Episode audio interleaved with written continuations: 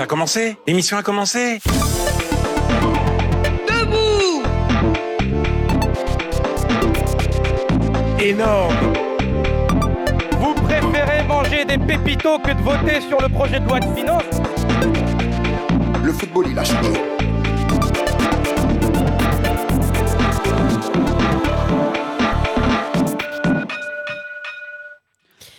Bonjour à toutes et à tous, bienvenue dans la matinale des étudiants de l'école publique de journalisme de Tours. Nous sommes très heureux de vous retrouver à nouveau ce vendredi 15 décembre. Ce matin, je suis accompagnée de Mourjane. Comment vas-tu Mourjane? Salut Juliette, ça va comme un vendredi matin. On vous a préparé une matinale aux petits oignons. On commencera comme d'habitude avec le Flash Info présenté aujourd'hui par Zach, avant d'écouter la chronique de Camille qui nous fera le portrait d'Agnès Shaw, jeune militante à Hong Kong. Et puis ce sera Naomi qui vous présentera le Flash Sport et Laura qui nous expliquera ce que c'est au juste cette motion de rejet du projet de loi immigration que les députés ont voté lundi dernier. Et puis Zach nous parlera de Lève la tête d'Anne Fenoir, un docu signé Erika et Tank Salé, avant le reportage sur la prime de Noël, signé cette fois Thomas. Maëlle nous parlera ensuite fatigue informationnelle et santé mentale, décidément on n'y coupe pas. Et Laura nous fera ensuite voyager en Roumanie et Maëlle reviendra enfin et pour finir sur les ondes pour l'habituelle semaine à l'EPJT. Mais avant tout ça, place au premier Flash Info avec Zach. Vous êtes bien dans Good Morning Tour, il est 7h15.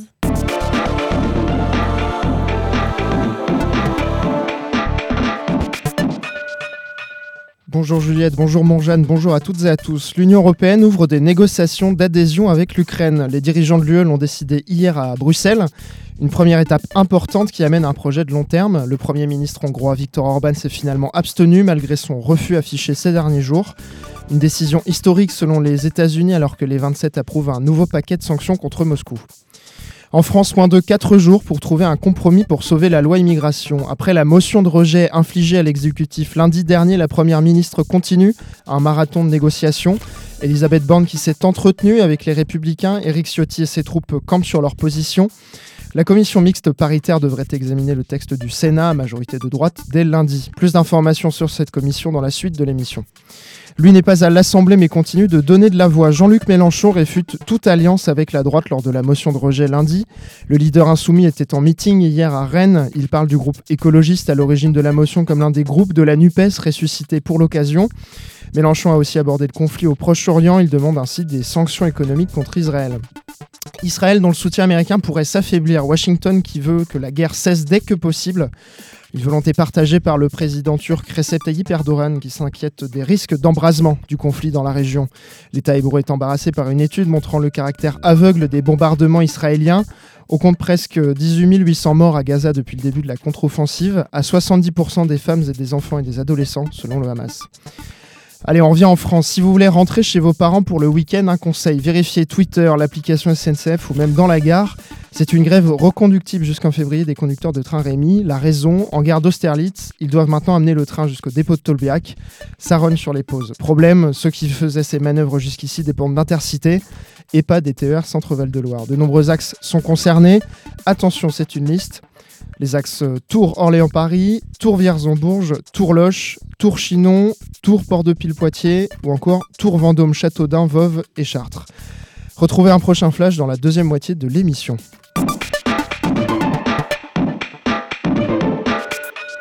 Et il est 7h passé de 18 minutes sur Radio Campus Tour. C'est l'heure de la première chronique de la journée, direction l'Asie avec Camille Amara. Le Japon était frappé par un tremblement de terre et un raz-de-marée. China's a one-party state. Il n'y a pas de multipartisme avec Taïwan parce que ce n'est pas un État-nation. I don't think anyone would call it a democracy. Et on remercie Edgar d'avoir créé ce jingle. Bonjour Morjane, bonjour Juliette. Aujourd'hui, nous allons parler d'Agnès Shouting, plus connue sous le nom d'Agnès Shaw. Elle était le visage féminin de la révolte de la jeunesse hongkongaise, connue pour son engagement dans le mouvement pro-démocratie. Elle a été membre du groupe politique local Desmosito qui prônait l'autodétermination de Hong Kong et la défense des droits démocratiques. Elle est devenue une figure importante du mouvement des parapluies en 2014 et a joué un rôle actif lors des manifestations de 2019 qui ont été déclenchées par la proposition de loi sur l'extradition vers la Chine continentale. Les manifestations n'ont plus lieu. Pourquoi parler d'Agnès aujourd'hui, Camille? Aujourd'hui, Agnès Chaud est contrainte à l'exil. Certains la surnomment la déesse de la démocratie, par analogie avec la sculpture qui a trôné sur la place Tiananmen à Pékin pendant la révolte des étudiants chinois en 1989. Plongée dans le militantisme politique dès l'âge de 15 ans, elle a fait partie de la bande des Trois Inséparables, avec Joshua Wong, 27 ans, qui est aujourd'hui en prison, et Nathan Lowe, 30 ans, en exil à Londres et qui a fait l'objet d'un mandat d'arrêt international en juillet dernier. À quelques semaines du procès du milliardaire pro-démocratie Jimmy Lai, qui a 76 ans et emprisonné depuis septembre 2020, la militante a annoncé sur les réseaux sociaux qu'elle avait choisi de quitter son pays où elle était sous la menace d'un procès. Emprisonnée aussi en 2020, elle avait passé 7 mois derrière les barreaux, en isolement total pour son rôle dans un rassemblement devant le siège de la police locale de Wanshai en 2019, lorsque des millions de Hongkongais ont défilé durant des semaines contre le régime chinois. Elle s'est exilée au Canada et plus particulièrement à Toronto. Elle a annoncé sa décision le 3 décembre, le jour de son anniversaire. Dans un long message posté sur Facebook et Instagram, elle évoque l'angoisse dans laquelle elle vivait en liberté conditionnelle. Elle raconte comment elle a finalement eu l'idée de postuler pour un master au Canada. Ce n'est qu'une fois sur place qu'elle a pris conscience de son aspiration à vivre affranchie des peurs et des menaces et qu'elle a décidé de ne plus rentrer dans son pays natal. Elle a indiqué avoir pris sa décision en tenant compte de la situation à Hong Kong, de sa sécurité personnelle ainsi que de sa santé physique et mentale. Mais comment a-t-elle fait pour quitter le territoire hongkongais? Son message détaille également les négociations qui ont lieu pour lui permettre de récupérer son passeport. La police de Hong Kong lui a rendu ses papiers pour lui permettre d'aller étudier à Toronto si elle écrivait une lettre de repentir sur ses activités politiques et s'engageait à ne plus voir les personnes associées à son passé politique. Elle s'est exécutée. Ensuite, une autre condition, la jeune femme devait accepter de faire un voyage d'une journée à Shenzhen, la grande ville frontière avec la Chine, escortée par cinq membres de la police politique, ce qu'elle a fait un jour d'août. Elle raconte avoir dû visiter une exposition présentant les grandes réalisations de la Chine après des réformes et l'ouverture et s'être rendue au siège du géant technologique Tencent. Les visites ont été rythmées par des séances photos. Elle a dû écrire plusieurs lettres de remerciement et de gratitude de ces visites. Elle dit avoir longtemps hésité à révéler l'étrange marchandage auquel elle a été soumise. Si je ne parlais pas tout de suite, ces photos prises de moi et ces lettres pouvaient être utilisées un jour comme preuve de mon patriotisme, écrit-elle. Et cela, il n'en est pas question, ajoute-t-elle. Il est possible que les autorités aient largement anticipé l'intention d'Agnès de s'exiler et de fait laisser faire. Sa fugue leur évite l'embarras d'un nouveau procès peu glorieux pour la justice, où cette icône aurait dû répondre au-delà à de, très lourdes inculpations de complot avec des forces étrangères en vue de mettre en danger la sécurité nationale. Merci Camille pour ta chronique. Vous êtes toujours dans la matinale des étudiants de l'école publique de journalisme de Tours. Il est l'heure d'une petite pause musicale avec Rita Loudia, trop tard. Mi iPhone en la mano, dame un like, te doy un follow. Hey chicas, me dejo en visto. Mírate, qué mono con esos ojos tan bacanos. Nos vemos.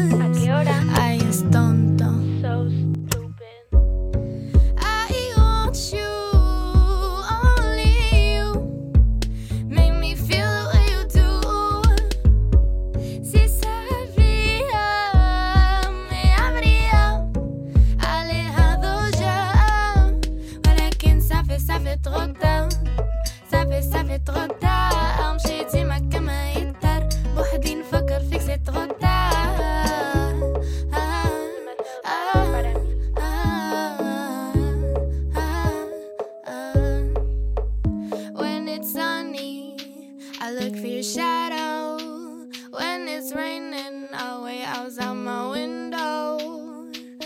happening to me. Oh no. جاي ذا همي لي مين عرفت انه the fact that I care about you. No pienso perder el control, perder la razón over a boy that I met two or three months ago. La chica está tan enamorada,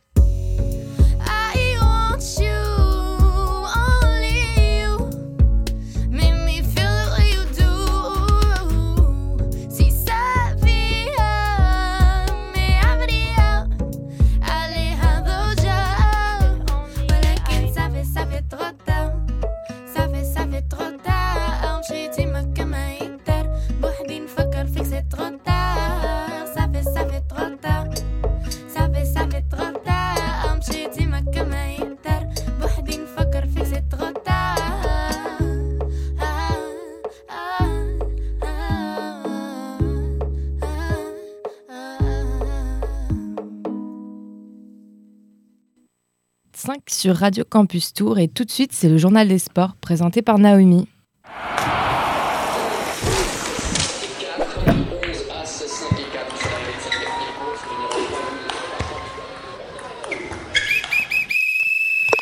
Allez les Bleus C'est un carton plein pour le Paris FC qui s'impose 2-1 face au Real Madrid au stade Sébastien Charletti avec une affluence record de 10 693 spectateurs. Le club s'est de fait relancé dans le groupe D de Ligue des Champions féminine après ses deux défaites inaugurales. Un succès 100% porté par les joueuses qui ont assuré sur le terrain en signant leur première victoire en Ligue des Champions de la saison. Mais quel bel exploit Dis-moi Naomi, comment ont-elles réussi à s'imposer face au Real?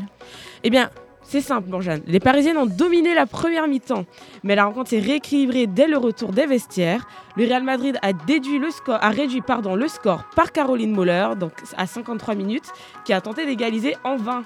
C'est néanmoins le PFC qui aurait pu marquer en toute fin de match avec l'attaquante de 19 ans, Luna Rivadera, entrée en jeu à la place de Bourdieu, dont la frappe a frôlé le poteau droit de Rodriguez.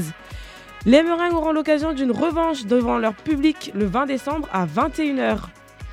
Bien loin d'un nouvel album, Yannick Noah a été nommé capitaine de l'équipe de France masculine de tennis fauteuil pour les Jeux paralympiques de Paris qui auront lieu du 28 août au 8 septembre, a annoncé jeudi 14 décembre la Fédération française du tennis. Ancien capitaine de Coupe Davis, Davis pardon, qui avait mené les Bleus à la victoire en 1991 et 96 et en finale en 2017, pardon, reprend ainsi du service au sein des équipes de France de tennis, même s'il n'avait jamais vraiment quitté la FFT depuis son départ en avril 2018 du capitanat de l'équipe de France de Fed Cup. Même s'il ne connaît pas encore toutes les spécificités du tennis fauteuil, c'est un leader. Si Yannick s'investit, ce n'est pas pour faire de la figuration. Il est là pour aller chercher une médaille. Avec Yannick, il n'y a pas de limite, pose Patrick Labazui, chargé de mission paratennis. Direction la Suisse avec le retour de Justine Brezas-Boucher sur le podium.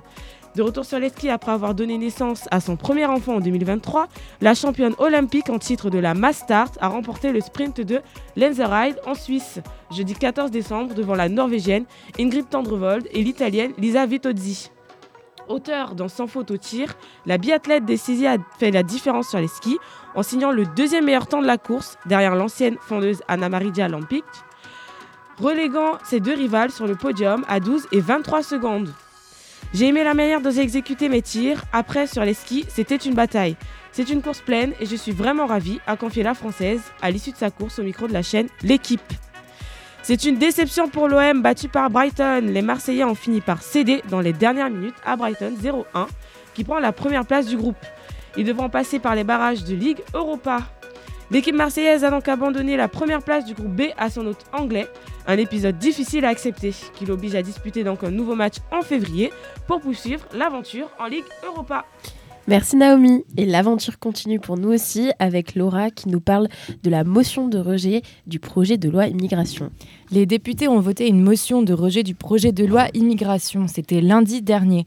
La proposition de réforme était défendue à l'Assemblée nationale par le ministre de l'Intérieur, Gérald Darmanin. Or, elle n'a pas été débattue. Mais au fait, c'est quoi une motion de rejet, Laura? Bonjour Juliette, bonjour Mourgène. Alors, Gérald Darmanin avait prévenu avant le vote de la motion.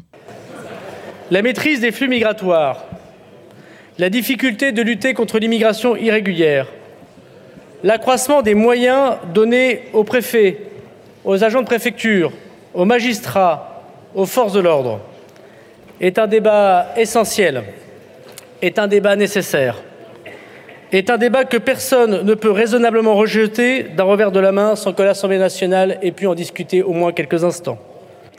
Et pourtant, à 270 voix pour et 265 contre, la motion de rejet a bel et bien été adoptée lundi.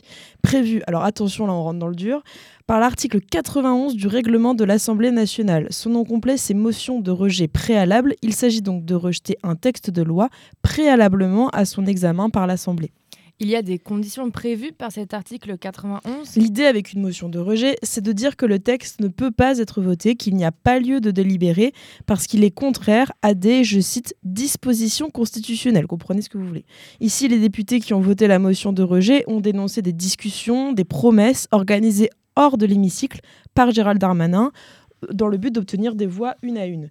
Une bisbille qui n'a pas plu, c'est ce qu'avait une dernière fois dénoncé Cyrielle Châtelain, c'est la députée écologiste qui a déposé cette motion de rejet. C'était lundi à l'Assemblée nationale juste avant le vote. Le compromis exigeant, il se cherche et se trouve grâce aux discussions transparentes, où chacun fait valoir son point de vue et où on chemine ensemble vers une production commune. C'est tout l'inverse de vos méthodes, monsieur le ministre, vous avez fait tantôt du marchandage, tantôt de la flatterie et ce week-end de la manipulation. Voter cette motion de rejet, c'est affirmer qu'on n'achète pas une majorité avec des mesurettes. Ce n'est pas la seule mesure pour éviter le vote à l'Assemblée. Ça ressemble au 49-3 cette affaire. Alors oui et non. Le seul point commun, c'est effectivement qu'on saute le vote de l'Assemblée. Mais ce n'est pas du tout la même utilité. Pour comprendre le 49.3, d'ailleurs, je vous renvoie à l'article qu'on avait rédigé l'année dernière avec mon merveilleux collègue Kelvin Ginlek, que j'embrasse très fort. L'article est disponible sur magasin.pjt.fr. En tout cas, pareil ou non, ça n'a pas empêché Gérald Darmanin de faire, lui, la comparaison. On est toujours à l'Assemblée nationale lundi. Écoutez. Les mêmes qui attaquent la Première ministre et le gouvernement sur les 49.3 en veulent eux-mêmes. Les mêmes qui veulent le débat tous les jours ne le veulent pas quand on le propose. Le gouvernement et la majorité est claire. Nous sommes ouverts au débat, nous sommes ouverts au compromis, nous sommes ouverts à la discussion, mais il est vrai que pour discuter, pour faire avancer les Français, il faut être au moins deux. Voilà, donc petit clash euh, à l'encontre de la gauche. Euh, au Sénat, la Chambre haute du Parlement, il existe un équivalent de la motion de rejet. C'est ce qu'on appelle la question préalable. Et maintenant, que va-t-il se passer Comme le prévoit le règlement de l'Assemblée, lorsqu'un texte de loi a été rejeté par une motion et qu'il est déjà passé au Sénat, c'est le cas ici, il peut être de nouveau débattu en commission mixte paritaire. À tes souhaits Oui, encore une disposition au nom obscur. En fait, si on décortique, d'abord on a commission, ce sont des groupes de travail de l'Assemblée nationale et du Sénat. C'est au sein de ces commissions que l'on étudie un projet de loi. Les députés ou sénateurs y proposent des premiers amendements pour le modifier ou le nuancer. Oui, d'accord, mais là, c'est commission mixte paritaire. Mixte et paritaire renvoie aux personnes qui siègent à cette commission. La moitié sont des députés, de l'Assemblée nationale donc, et l'autre moitié des sénateurs. L'objectif de cette commission est de trouver un accord à proposer de nouveau au Parlement. Et en cas de non-compromis, la proposition de loi devra reprendre à zéro son chemin législatif. Elle pourrait aussi être purement et simplement abandonnée. Merci Laura pour ce petit point. Et aujourd'hui, Zachary, tu nous parles migration et outre-mer.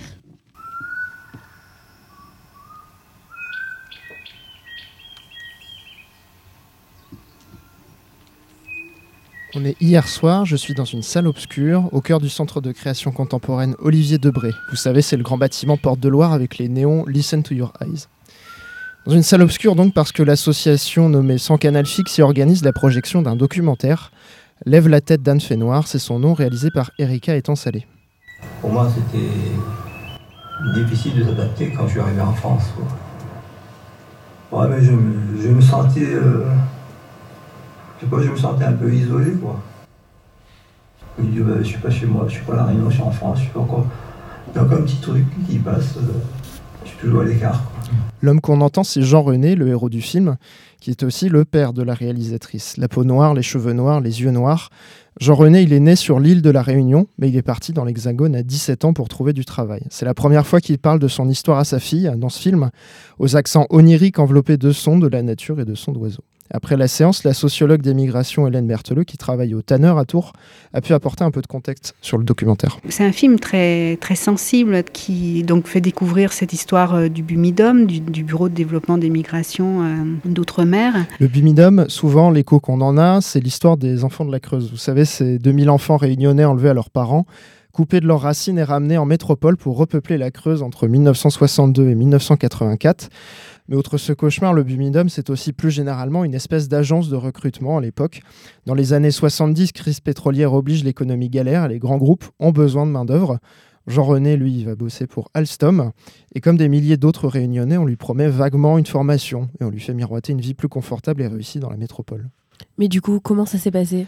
La Réunion, comme d'autres territoires d'outre-mer, c'est un département français depuis 1945. Mais quand tu es réunionnais noir et que tu arrives dans les années 70 dans la France continentale, spoiler, tu te prends le racisme en pleine face et une grosse désillusion.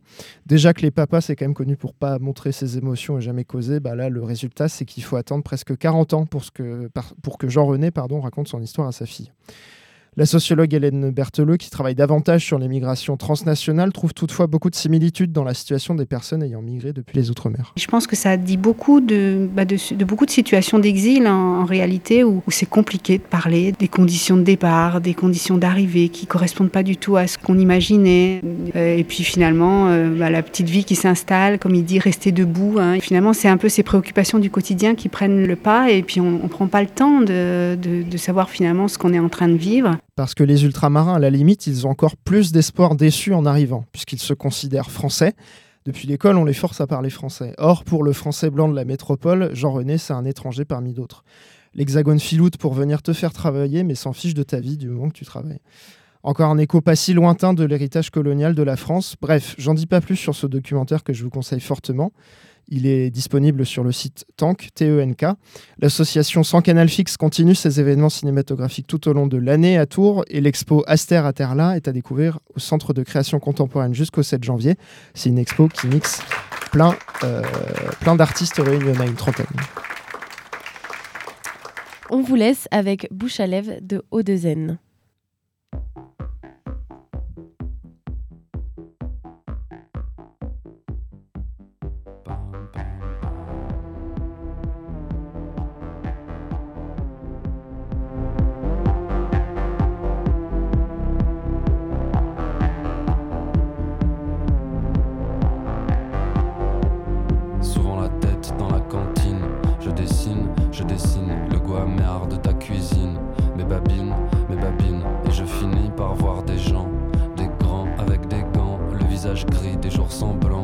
Des gens avec des chiens, je les vois creuser des enfants avec du cran, avec les mains. Mélange le noir avec le blanc, jeu de rein, jeu de vilain. Ils ont des laisses autour des gants, des fesses, des seins. Redonne-moi le rose d'avant.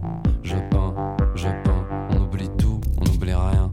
Je crains, je crains que mon reflet dans ta rétine me dédessine, me dédessine. Vivre avec un corps, c'est comme vivre avec un mort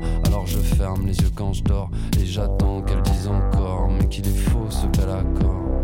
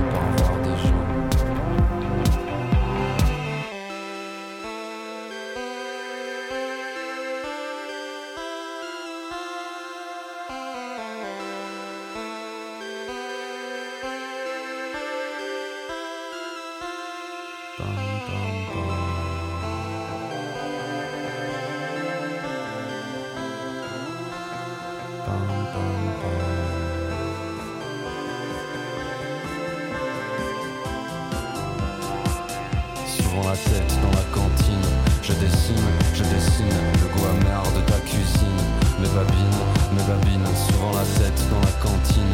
Je dessine, je dessine le goût amer de ta cuisine. Mes babines, mes babines, souvent la tête dans la cantine. Je dessine, je dessine le goût amer de ta cyprine. Mes babines, mes babines, et je finis par voir des gens.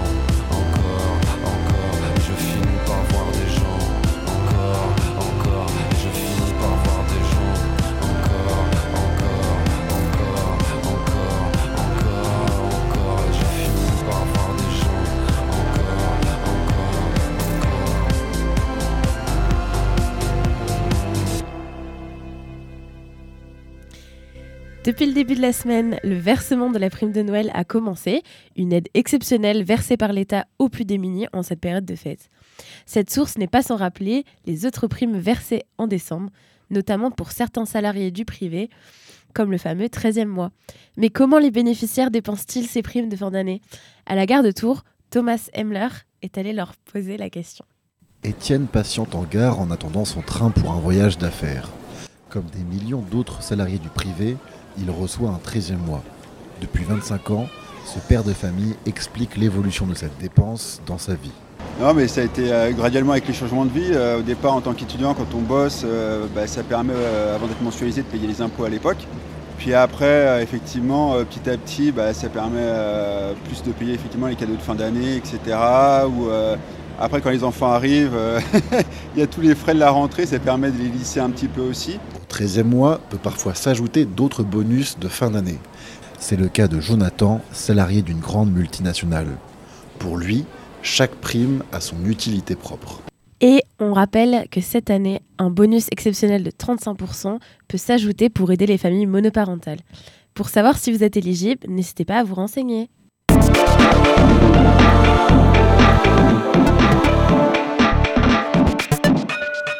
Et de retour pour un deuxième flash info en plein marché de Noël avec l'urgence attentat, le préfet dit non à l'ultra-droite pour le deuxième week-end de suite. Le groupe des Tours et des Lys avait de nouveau l'intention d'organiser un rassemblement pour Thomas Perotto, tué à Crépole en novembre. Le représentant de l'État invoque le contexte et le fait qu'un rassemblement parallèle des antifascistes est plus que probable dans ce genre de cas. Un procès qui fait du bruit à la fac de médecine. L'interne accusé par quatre jeunes femmes de viol et d'agression sexuelle a été condamné par le tribunal pour enfants mercredi. Une première étape de reconnaissance avant un second procès en février 2024. Et puis en France, net recul des atteintes à la laïcité à l'école. Le ministère de l'Éducation dévoile des chiffres de signalement en forte hausse à la rentrée. Un contraste avec un mois de novembre particulièrement calme. Septembre et octobre ont été marqués par l'interdiction de la baya ainsi que l'assassinat du professeur Dominique Bernard et les hommages qui s'en sont suivis. Gabriel Attal parle d'une victoire pour la laïcité. Et sous la terre, ce n'est pas encore une victoire, mais un bon début. Les récents records de pluie sur la France ont permis d'améliorer considérablement l'alimentation des nappes phréatiques. La situation reste cependant très contrastée selon le Bureau de recherche géologique et minière, lui qui ne garantit en rien d'échapper à une éventuelle sécheresse en 2024. Son compte à elle n'était pas asséché. Isabelle Adjani vient d'être épinglée pour fraude fiscale. Deux ans de sursis et 250 000 euros d'amende pour l'actrice française, reconnue coupable de tous les faits qui lui étaient reprochés. Transfert d'argent entre l'Amérique et le Portugal ou encore donation déguisée à un ami président du comité olympique sénégalais. C'est toute une histoire. Et puis on vient de l'apprendre, Israël annonce avoir ramené la dépouille d'un franco-israélien de la bande de Gaza. Elia Toledano avait été capturé lors de l'attaque du 7 octobre. Antisocial, tu perds ton sang-froid. En Argentine, le nouveau président ultralibéral Javier Milei qui annonce un protocole de lutte contre les blocages des routes pendant les manifestations.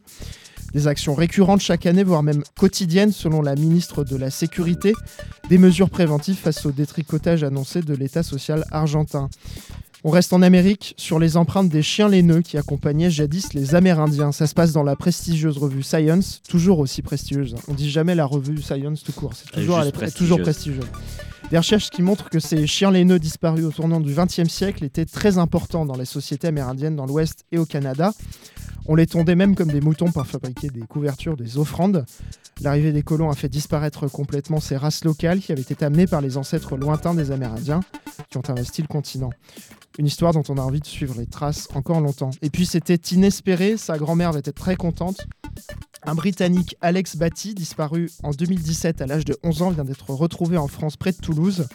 Il devrait regagner son pays prochainement. Il a aujourd'hui 17 ans et a bien changé depuis la photo de recherche. Et puis, quel temps fait-il aujourd'hui à Tours? Aujourd'hui à Tours, attention, visibilité réduite. En début de journée, les températures seront comprises entre 8 et 10 degrés. Un ciel euh, plutôt homogène, globalement, en France et surtout le centre Val-de-Loire.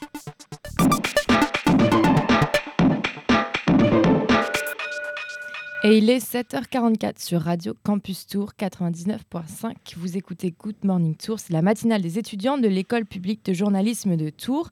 Une matinale où on vous parle avec notre point de vue d'étudiants de eh ben, l'actualité. Mais ces derniers temps, l'actualité n'est pas rose. Elle peut même paraître morose, ce qui nous fait broyer du noir. Ce chiffre, un Français sur deux est touché par la fatigue informationnelle, une sorte de submersion face au flot d'images et de contenus anxiogènes qui peut même devenir oppressant.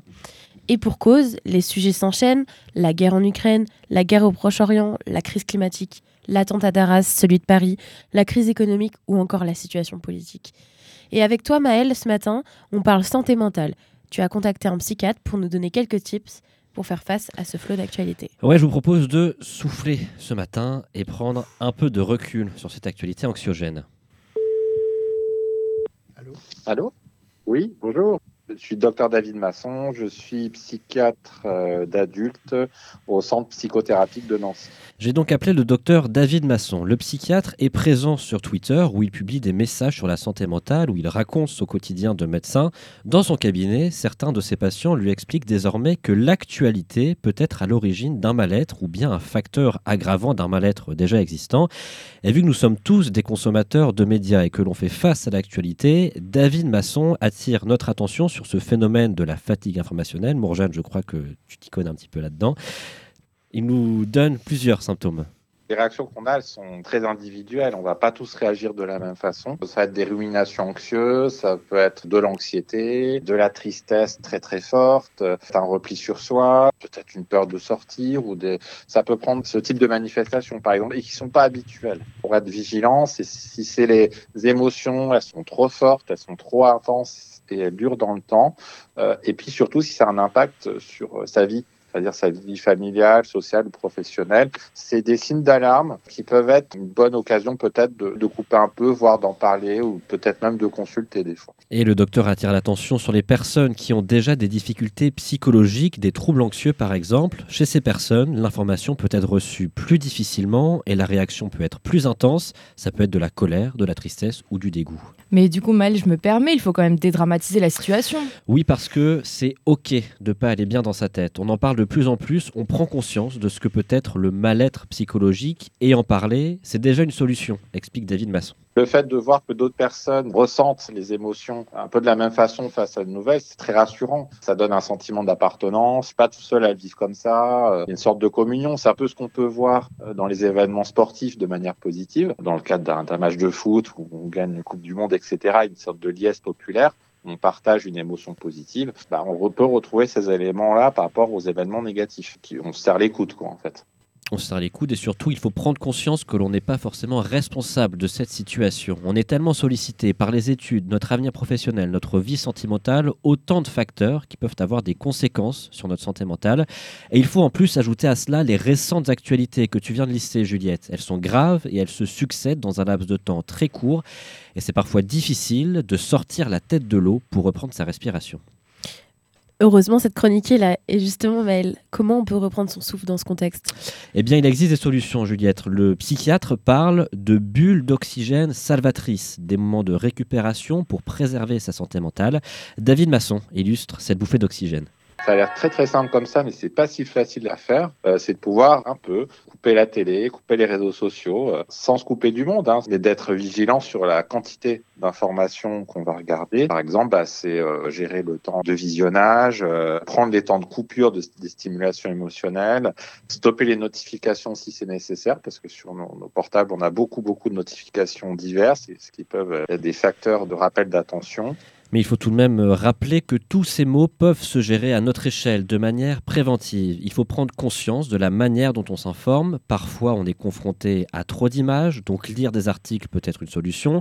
Parfois, on s'informe trop, donc faire d'autres activités, se décentrer de l'actualité peut aussi être positif. Attention aussi aux réseaux sociaux. Le docteur explique que voir une image violente, même à travers un écran, eh ben, ça peut provoquer un psychotraumatisme. Donc l'idéal, c'est de s'accorder des temps de pause pour prendre du recul. Et puis après tout, si on se déconnecte quelques heures, ça ne va pas changer le cours du monde. Pourquoi pas faire ça dès ce week-end, puisque ben, souriez, c'est vendredi. Merci Maël pour cette bulle d'oxygène salvatrice. Et pour nos auditeurs étudiants, à l'Université de Tours, il est possible de faire appel à des psychologues. Le service de santé universitaire se trouve au plat d'étain et les médecins peuvent être consultés si on en ressent le besoin ou à titre préventif. On part en Roumanie pour le magazine du jour et on arrive assez naturellement à Gara de Nord, la seule gare de Bucarest, la capitale de la Roumanie. Depuis le 24 février 2022 et le début de la guerre en Ukraine, Elle est le lieu stratégique pour l'accueil de celles et ceux qui la fuient. Carrefour entre les villes du pays et vers l'aéroport, elle se retrouvait submergée par le nombre de réfugiés et de bénévoles venus les aider. Deux associations, Save the Children et l'Association des secouristes d'urgence ASVSU, y ont établi une permanence. Laura, elle allait voir, on écoute.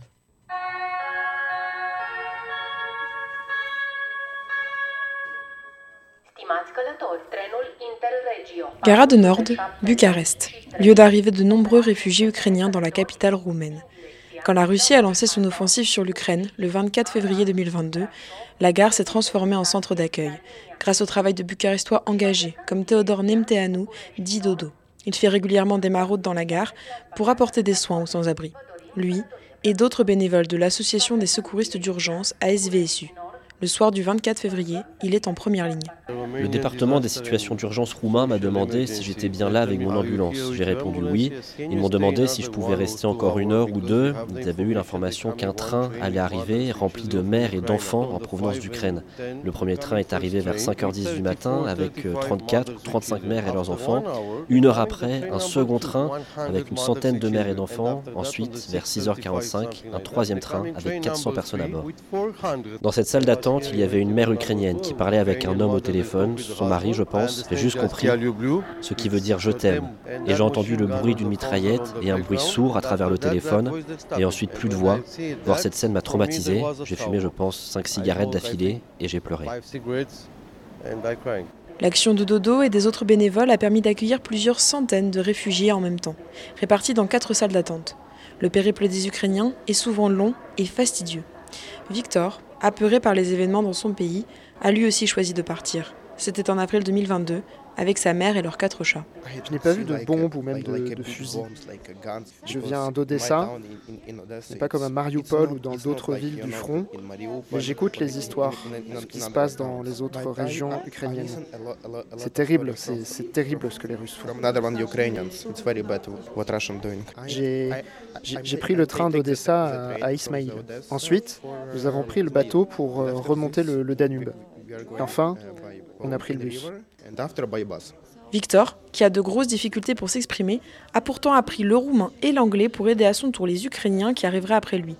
Il a rejoint l'association Save the Children et grâce à elle et à l'ASVSU, une des salles d'attente de la gare de Nord est devenue une salle d'accueil. Alina, bénévole roumaine de l'ASVSU. Ici, c'est un endroit réservé aux enfants. C'est un peu un terrain de jeu.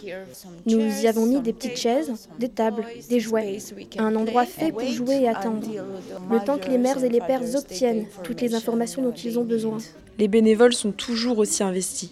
Alina revient sur ses temps de congé et les jours fériés, elle ne compte pas ses heures. Ce matin, je suis arrivée à 4h30. J'ai bu un café et j'ai fumé une cigarette. À 5h15, le premier train arrive. Je termine vers 18h30, 19h. Aujourd'hui, les Ukrainiens ne sont plus aussi nombreux à arriver. La salle de la SVSU ne peut accueillir qu'une quinzaine de personnes, qui ne restent que quelques heures. Les bénévoles sont surtout là pour aiguiller les Ukrainiens qui veulent s'installer à Bucarest, mais aussi ceux pour qui le périple continue, vers d'autres villes. Le reportage que vous venez d'entendre était donc en Roumanie. Merci Laura. En Roumanie, puisque cinq étudiantes de l'école publique de journalisme de Tours ont eu la chance d'aller à Bucarest. Objectif de ce voyage, pratiquer sur le terrain et rencontrer les jeunes de la capitale roumaine. Ces cinq journalistes en formation reviennent avec des souvenirs plein la tête. Maëlle, tu as recueilli leurs impressions à leur retour en France. Et même à leur retour à Tours, sans mauvais jeu de mots. Les salles de montage de l'école étaient bien occupées cette semaine par ces étudiantes puisqu'elles sont en plein bouclage, c'est-à-dire en train de finaliser leur reportage. Et c'est une vraie chance pour nous de pouvoir entendre ce qu'elles ont à raconter, ce qu'elles ont vu, puisque ça permet de comprendre ce que c'est qu'être jeune à Bucarest, ce que nous explique Zaineb. Il n'y aurait pas une seule définition? Euh, une étudiante française qu'on a rencontrée qui disait on a l'impression que la Roumanie c'est euh, vivre en roulotte. Il y a encore des gens qui ont ce stéréotype-là, alors qu'en fait euh, c'est un pays qui essaye aussi d'aller de l'avant et, la jeunesse y contribue. Alors il y a des gens qui voyagent, il y a des gens qui apprennent plein de langues. Je fais une petite dédicace à Mada qui sait parler quatre langues. Bah, on a Andrei encore une fois qui essaie de faire sa musique, de faire du son roumain et pas juste des paroles en anglais. Ils aiment bien sortir, un peu comme nous. Et contrairement à ce qu'on croit, il y a beaucoup d'offres culturelles et, et de choses à faire pour les jeunes. Les jeunes Roumains ont eu tendance à quitter leur pays. C'est ce qu'on appelle un peu la fuite des cerveaux. Maëlys décrit ce phénomène. Ils ont, ils ont, eu tendance à émigrer après la chute du communisme, euh, plutôt en Europe occidentale, Europe de l'Ouest, parce que c'est un peu vu comme un Eldorado, etc. Mais on voit quand même que petit à petit, euh, ce phénomène d'émigration baisse. Et euh, on voit une jeunesse qui relève la tête après tous les stigmates qu'ils ont vécu pendant le régime communiste et qui se lance dans de nouvelles initiatives et qui défendent de nouveaux droits, etc. Et à leur retour, les jeunes Roumains ont ramené des traditions inspirées de pays étrangers, comme une élection un peu particulière dans un lycée, que nous raconte toujours Maëlys. C'est une tradition qu'ils ont euh, là-bas qui, est assez, euh, qui est assez drôle. C'est, euh, ça nous fait penser un peu aux séries états-uniennes, où en gros il y a la tradition de un Miss et une, un Mister de promo. Et en fait, ils ont aussi cette tradition en Roumanie. Et donc, on a pu rencontrer quelqu'un qui venait d'être élu Mister à la fac, Timotei. Euh, et, il nous a raconté un peu euh, tout le spectacle qu'il y a autour euh, pour être élu, etc. La Roumanie possède une frontière terrestre avec l'Ukraine et donc le pays accueille des réfugiés ukrainiens, 110 000 depuis le début de la guerre en 2022. Certains d'entre eux arrivent à Bucarest, on l'a entendu dans le reportage de Laura il y a quelques instants, et pour les rencontrer, il a fallu s'organiser en amont. Les étudiantes ont donc fait appel à leurs homologues, des étudiants en journalisme roumain qui ont joué euh, le rôle de fixeurs et de traducteurs sur place, comme l'explique Mathilde. On a eu une dizaine de rendez-vous au total, je pense, sur tout le séjour. Ça s'est enchaîné, mais justement, c'était super enrichissant de rencontrer autant de personnes avec des points de vue différents, des, métiers, des, rôles différents qui étaient euh, ukrainiennes, roumains. Voilà, c'était vraiment une expérience euh, très forte par moment. Et puis une expérience très forte, c'est une photo que Mathilde a pris, ainsi que les articles et les vidéos qui ont été réalisés par Aya, euh, Zeynep, Maëlys et Laura en Roumanie. Elles seront disponibles très bientôt, mais il y a une photo qui a vraiment marqué Mathilde photo que j'ai préféré prendre, c'était peut-être une de celles qui étaient les moins évidentes à prendre au début.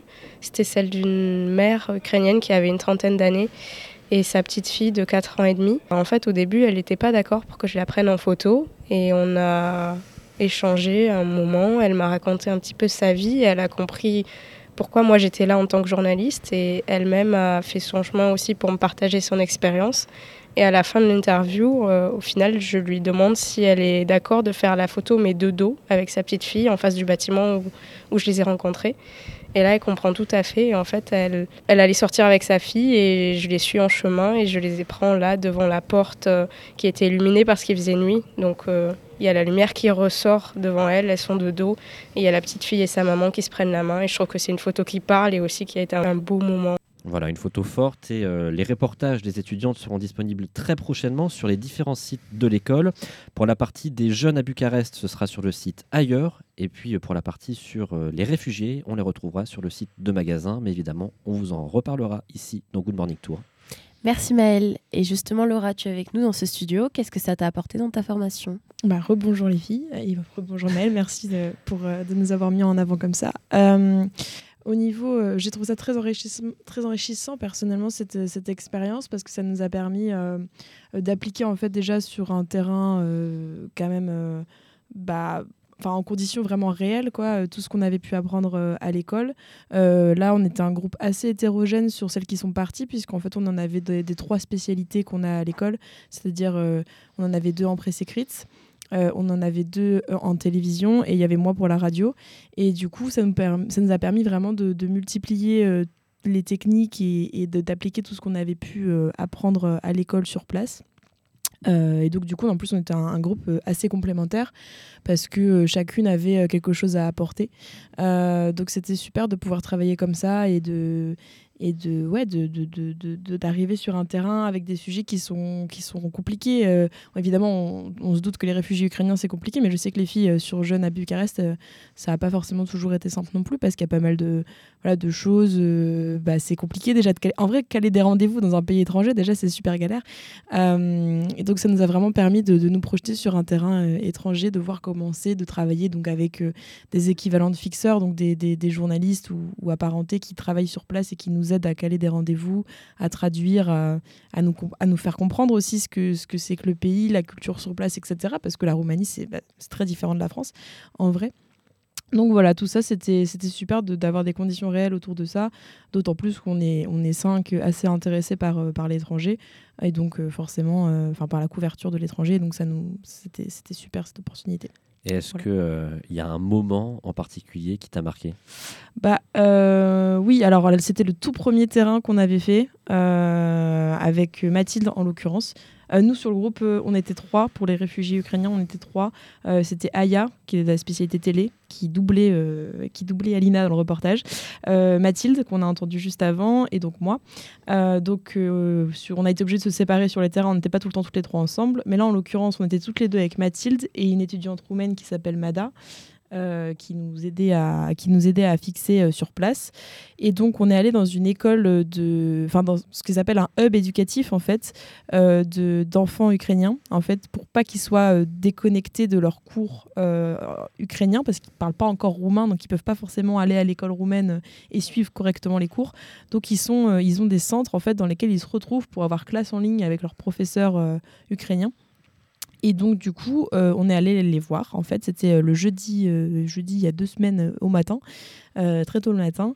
Et donc, on, voilà, c'était en fait, c'était un moment super fort parce que on a rencontré bah, plein de plein d'enfants. Voilà, on les voyait dans leur vie de tous les jours. On a pu discuter avec des parents qui nous ont expliqué tout, tout leur bah, tout leur calvaire un peu en Ukraine et puis tout ce qu'ils avaient traversé pour pouvoir arriver en Roumanie. pareil, la, directrice du centre qui nous a accueillis euh, elle, avait, euh, elle avait pareil euh, beaucoup, de, beaucoup de choses à nous dire sur sur ce qu'elle avait vécu, d'autant plus qu'elle, elle était enseignante en Ukraine et qu'elle a dû arrêter du coup ce travail et c'était visiblement un, un crève-cœur pour elle de de ne plus pouvoir faire son métier comme, comme avant. Et, et tout ça, c'était vraiment très très fort. Et moi, je me souviens avec Mathilde, on, est ressorti de là et on, s'est dit, en fait, voilà, c'est pour ça qu'on fait ce métier en fait. Euh, et c'était, enfin qu'on veut se faire ce métier.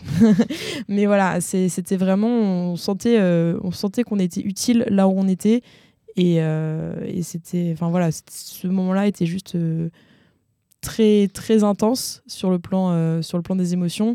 Et du coup, ouais, j'en garde un souvenir vraiment très très vif. Et finalement, Laura, est-ce que ces Ukrainiens veulent à terme rentrer chez eux?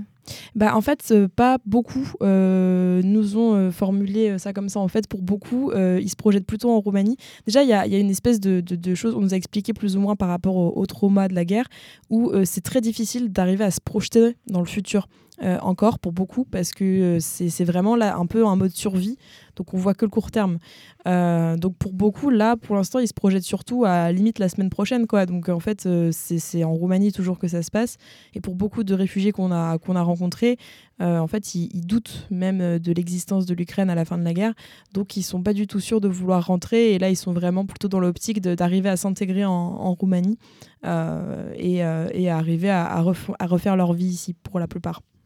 Est-ce que justement ils, vous ont parlé de comment est-ce qu'ils voyaient la guerre? Est-ce qu'ils voient une issue à ce conflit?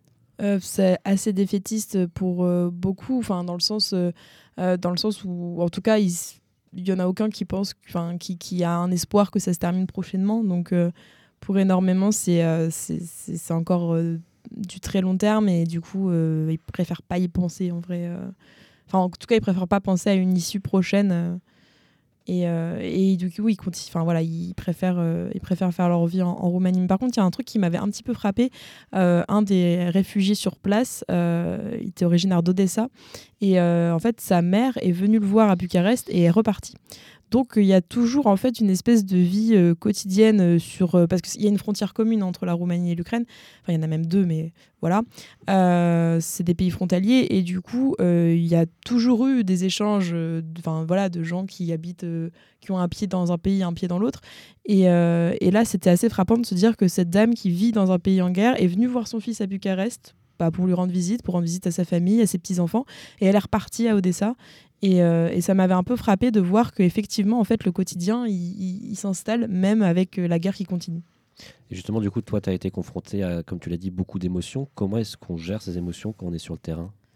Euh, bah, sur le terrain, alors là, on n'a vraiment pas du tout le temps de gérer quoi que ce soit. On était vraiment, comme a dit Mathilde, on a vraiment enchaîné les rendez-vous. Ça a été plus été euh, ensuite. Au retour Au retour, ouais. Euh, qu'il a fallu, je pense, prendre un peu de recul. Je pense déjà à la soirée où on est rentré, on est rentré un dimanche. on a toutes décroché complètement, enfin, un retour chacune à ses occupations françaises. On s'est plus parlé de la soirée entre nous les filles. Pour revenir en forme le lendemain et commencer déjà tout le dérochage et tout le début de, de, de, l'écriture et du, du montage. Mais du coup, ouais, je pense qu'on n'a pas forcément beaucoup réfléchi à cette à ça. Et euh, c'est peut-être euh, une erreur. Après, on était pas mal encadré par, nos, par, nos, par une équipe euh, d'enseignants. Il y avait trois enseignants de l'EPJT avec nous. Donc ça nous permettait aussi effectivement de, leur parler, de débriefer avec eux. Bah, ça nous permettait aussi de, faire sortir tout ça. ils nous faisaient un petit peu voilà, de la maïeutique par rapport à ça. mais sinon, ouais, je pense que le, truc le plus, le plus salvateur, ça a été vraiment de de bah d'arriver enfin je pense que là on se sentait toutes de devoir aller jusqu'au bout euh, donc finaliser tous les reportages, euh, euh, tous les papiers pour pouvoir après derrière voilà à rendre un peu hommage aux personnes qu'on avait vues. et puis on, là, on va pouvoir effectivement, je pense, se reposer et passer un peu à autre chose par rapport, à, par rapport au, moment un peu fort. après, sachant que je pense que personne n'a envie de les oublier, mais c'est plus ça. Après, on a, enfin, on a cette chance-là que c'est pas non plus notre lot quotidien. Pour l'instant, je pense que ça nous a pas aussi ça ne nous a pas affecté non plus de manière dramatique parce que euh, c'est euh, une fois dans notre vie pour l'instant. Donc euh, ça, ça permet, je pense, de prendre plus de recul quand même. Est-ce que tu penses que vous allez garder contact avec eux? Bah, euh, j'espère, en tout cas, j'espère surtout qu'on va garder contact avec nos, les étudiants euh, roumains avec qui on a travaillé parce que bah, c'était quand même pareil avec eux. Ça, c'est, du coup, ça a été euh, certains d'entre eux, on a, on a vraiment des bons, des, un bon contact et puis c'était des potes quoi, pendant, pendant une semaine et, et après. Donc, du coup, j'espère surtout garder un, contact avec eux et puis, oui, avec quelques-uns des réfugiés en question avec qui on, est toujours en contact là. bon aussi pour, euh, pour les besoins de, de, finir les articles, mais de toute façon, c'est vrai que c'est des gens qui sont, qui, sont, qui sont incroyables et que et j'ai vraiment envie de garder contact avec eux. Et du coup, les articles, on les retrouve quand? Sujet un peu touchy, mais euh, le bouclage euh, Alors, le bouclage. Alors, en fait, là, on, finalise tout. On, on a fini le fond. Euh, donc, voilà, le souci, c'est que bah, y a toutes les modalités de. de il faut corriger ça. après, il faut mettre en ligne, donc sur le merveilleux logiciel qui est Divi. Et, et, du coup, ça, ça prend pas mal de temps. surtout qu'en fait, bah, retour aussi à la réalité de l'EPJT, retour aux cours, retour aux sessions. donc, on est, on est plus souvent toutes les cinq tout ensemble parce que comme je l'ai dit, on est de spécialités différentes, donc on n'est pas tout le temps euh, occupé au même moment. Euh, voilà, mais donc ça avance petit à petit. En tout cas, le fond est fini. C'est pour ça que je peux vous présenter un, des reportages du coup euh, radio que j'ai ramené. et puis peut-être qu'on pourra bientôt vous proposer d'autres choses. En tout cas, c'est la publication est prévue pour, pour le cas des sujets réfugiés. C'est prévu à partir de janvier, donc sur magasin.epjt.fr magasin avec un Z, parce que de toute façon, on ne peut pas publier avant, puisque c'est les règles éditoriales, on publie une fois toutes les deux semaines, donc là c'est passé euh, pour les vacances, il faut attendre la fin des vacances. donc voilà. Ça roule. Merci beaucoup Laura. Merci à vous. Et il est 8h07 sur Radio Campus Tour. On est arrivé à la fin de notre matinale Good Morning Tour. C'est avec plaisir que nous nous sommes toutes et tous retrouvés ce matin. Zach, Camille, Naomi, Laura, Maëlle et Juliette pour m'accompagner. Bonne journée à toutes et à tous. Merci Mourjane, c'était un plaisir de partager le micro avec toi ce matin. Vous retrouverez Good Morning Tour vendredi prochain, même fréquence et même horaire. Je vous souhaite un très bon vendredi et un très bon week-end. À la semaine prochaine.